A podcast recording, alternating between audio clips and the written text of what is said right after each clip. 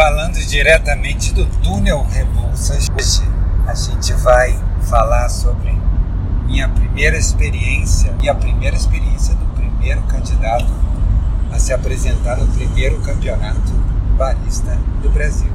Sim, quem foi esse cara? Fui eu. É verdade. Fui parar lá e eu vou contar essa história para vocês.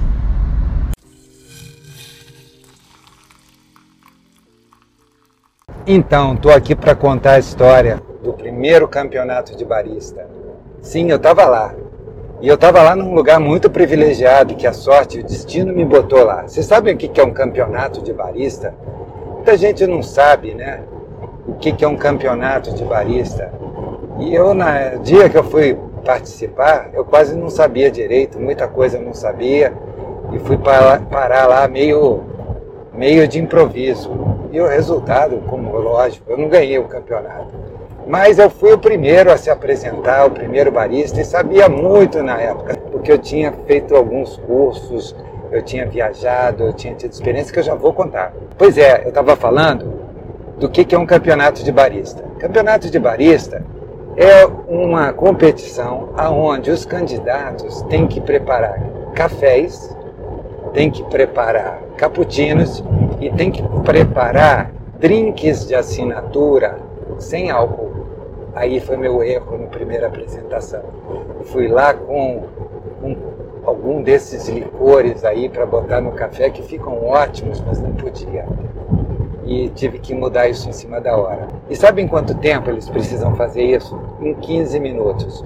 Por isso que se envolve né, nessa competição muito planejamento, muita elaboração, sabe? Muito risco, porque você prepara os expressos na hora. Você ainda tem que se apresentar de uma forma, sabe, a conquistar os juízes. Sim, são seis juízes. São dois juízes técnicos, na realidade são sete. São dois juízes técnicos que anotam tudo que você fez, se você extraiu direitinho, eu já vou contar um pouco quatro juízes sensoriais como se fossem clientes da cafeteria, onde eles estão simulando uma apresentação. Então, por isso que eu falo, o barista tem que envolver não somente sensorialmente boca, nariz, sons, mas também é quase emocionalmente experiência, né? A pessoa tem que vivenciar aquela experiência naquele momento. E é muito bacana que nesses 15 minutos você tem que se apresentar, você tem que fazer o mise en place, ou seja, organizar suas coisas é, na frente dos juízes e preparar os cafés. Você tem que colocar empenho né, para que aqueles cafés sejam perfeitos e servidos da maneira como você quiser. Normalmente se serve dois a dois, tem baristas que servem todos ao mesmo tempo, sempre esquecendo que o café perde a cremosidade. Pois é, você faz um expresso e demora um pouquinho, você perde a cremosidade dele. Então isso conta ponto técnico. Você faz um cappuccino e não serve logo, a espuma do cappuccino começa a se desmanchar. E aí conta desenho que você faz um cappuccino, sim desenho, para quem não sabe, desenho no cappuccino chama-se latte art.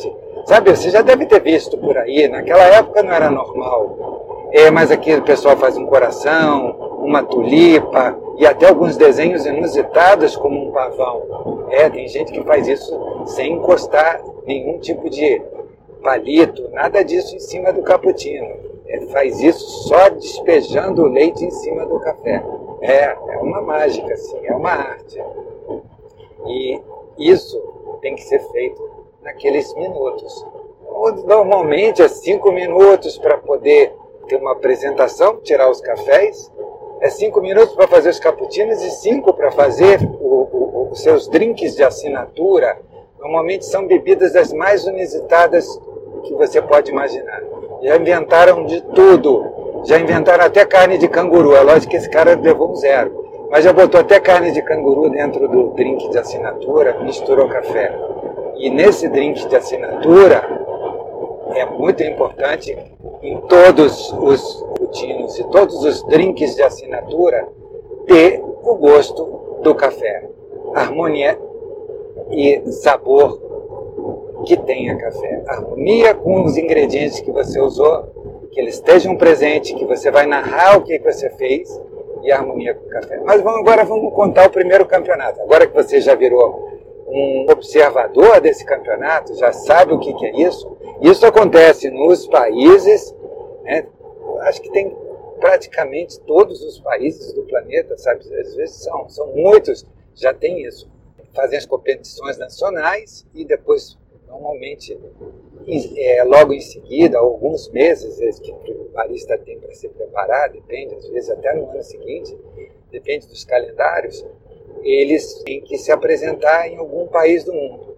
Isso é muito legal. A gente sempre que viaja e vai ver esses campeonatos, são muito interessantes, né? são muitos, já, estão, já estamos no vigésimo provavelmente, é isso? Mas voltando ao primeiro aqui no Brasil, é, eu soube disso em Minas, quando estava me apresentando lá, participando para um pessoal é, num evento lá de cafés em Minas, que eu fui convidado. Eu já tinha, sabe, estudado um pouco isso, porque eu tinha viajado, feito curso, eu tinha ido para a Itália, sabe, eu tinha ido para os Estados Unidos o outro ano antes, sabe, aprender, sabe, estudar, estudando livros. Eu viajei para a Itália, fiz dois cursos, um é, é, um em Florença e outro em Bolonha, com gente que sabia muito. Um deles era um, um dos fundadores da Alamarzocco, né, o, o, filho do fundador da Alamarzocco, e eu tive a oportunidade de fazer com esse Piero, Piero Bambis. E aí eu fui fazer cursos lá fora e eu estava muito mais preparado, acredito eu, do que os meus concorrentes nesse campeonato. É, eu soube disso através de um produtor que me convidou para trabalhar lá em Minas, nas matas de Minas, como barista. Então, eu já estava estudando isso, já tinha habilidade, já tinha feito esses cursos. E ele falou desse campeonato. Só que não me deu informações. Só falou: olha, vai ter um campeonato nacional de barista. Você não quer se inscrever? Tal, me indicou lá para me inscrever. Só que não tinha, não tive acesso às regras direito, a não ser poucas informações, que eram, olha, você tem que fazer, é facinho, é, tem que se fazer quatro cafés, quatro cappuccinos e quatro drinks. Na realidade ele falou três. Isso já me quebrou bastante, porque eu fui lá com três taças só de martini, faltava uma, tive que improvisar a quarta. E aí perdi ponto e tal. Mas eu, o campeonato foi muito interessante, foi num dessas super delicatessas que tinha lá em São Paulo, muito chique, sabe? Muito legal. Eu me lembro direitinho que eu fui o primeiro no sorteio, tirei o número um para me apresentar. E eu tive a abertura, a chance de fazer a abertura do primeiro campeonato brasileiro de barista. Quem estava lá viu. Quem ganhou foi a Isabela Raposeiras, quem estava lá do meu lado, que pode testemunhar, a Georgia, do Luca Cafés de Curitiba, pode perguntar para ela. Essas duas sabiam. Quem estava lá, o Jonathan, que trabalha em Recife, sabe, talvez ministrando cursos de barista. Vejo o Jonathan há muito tempo. Esses caras estavam lá. Então, eu me apresentei como primeiro. Na qualificações, os, os caras que estavam lá ficaram impressionados por causa do conhecimento que eu tinha, eu tirei na minha apresentação, porque você tinha que se pré-qualificar. Né? E eles levavam a gente para um, um, ambiente onde tinha máquina de café e falavam: tira dois cafés aí, depois faz um cappuccino. E eu fiz, é, nos cafés, eu fiz dois chocolates, realmente. Quem conhece um pouquinho de expresso, ou então você que não conhece, quando você liga a máquina de expresso e vem saindo lentamente aquele, aquele café, parecendo um caramelo misturado com chocolate, lentamente ali você vai ter um excelente expresso, pode ter certeza. E eu fiz isso naquela época, onde as pessoas mal sabiam que era isso. Aquilo foi muito legal para mim, aquilo me, me deixou muito feliz de poder estar tá largando na frente com esse conhecimento. Eu também, na minha pré-qualificação, eu cheguei a esboçar um coraçãozinho, sabe? Eu tenho, falei, latte arte, né? E isso foi fantástico. Eu consegui fazer um coraçãozinho na minha apresentação. Foi experiência, isso foi muito legal. É uma história que eu tenho a honra de contar, porque realmente, como primeiro, eu fui o primeiro a me apresentar. Ou seja, quem pisou primeiro nesse solo ali foi esse que vos fala, Paulo Tassinari.